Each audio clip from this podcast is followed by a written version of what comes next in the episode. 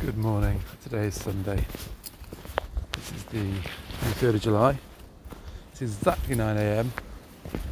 It's exactly cold, exactly wet, exactly raining, exactly breezy.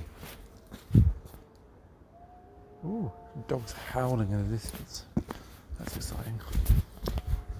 Oh, um,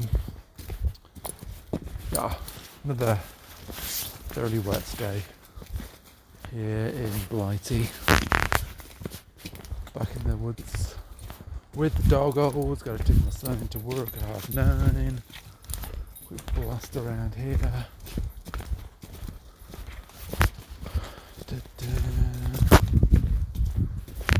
So yeah, completely over this weather as I've leaked on about on a daily basis. But hey, this is the Dog Walk Diaries. I've got to notice stuff. This is what I'm noticing on my dog walks. The weather is wrong for the time of year. and it just seems to be like this kind of persistent theme now. But the really worrying thing is the, the complete opposite in mainland Europe, where they're getting unseasonably hot weather, like ridiculously hot weather. I suppose the concern is this is going to start being our new climate for a while. So Britain gets no summer, Europe gets too much summer.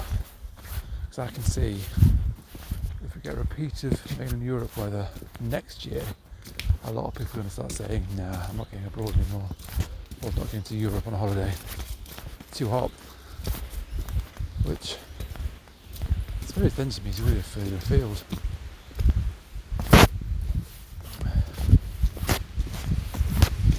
Just have this for summers.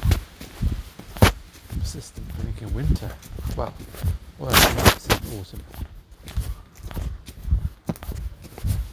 We go from spring to a long autumn. Autumn starts in June. Then we get winter, like spring, autumn. We've lost summer, summer had a bit of a summer. Was it in June? A few weeks in June we had. Yeah, it was June. Hot month in June. Let me rephrase that. Spring. One month of summer in June. July as well. July is when autumn starts. Right through till what December. Winter kicks in. One bit of spring. One month of summer. Not enough. Not enough rubbish.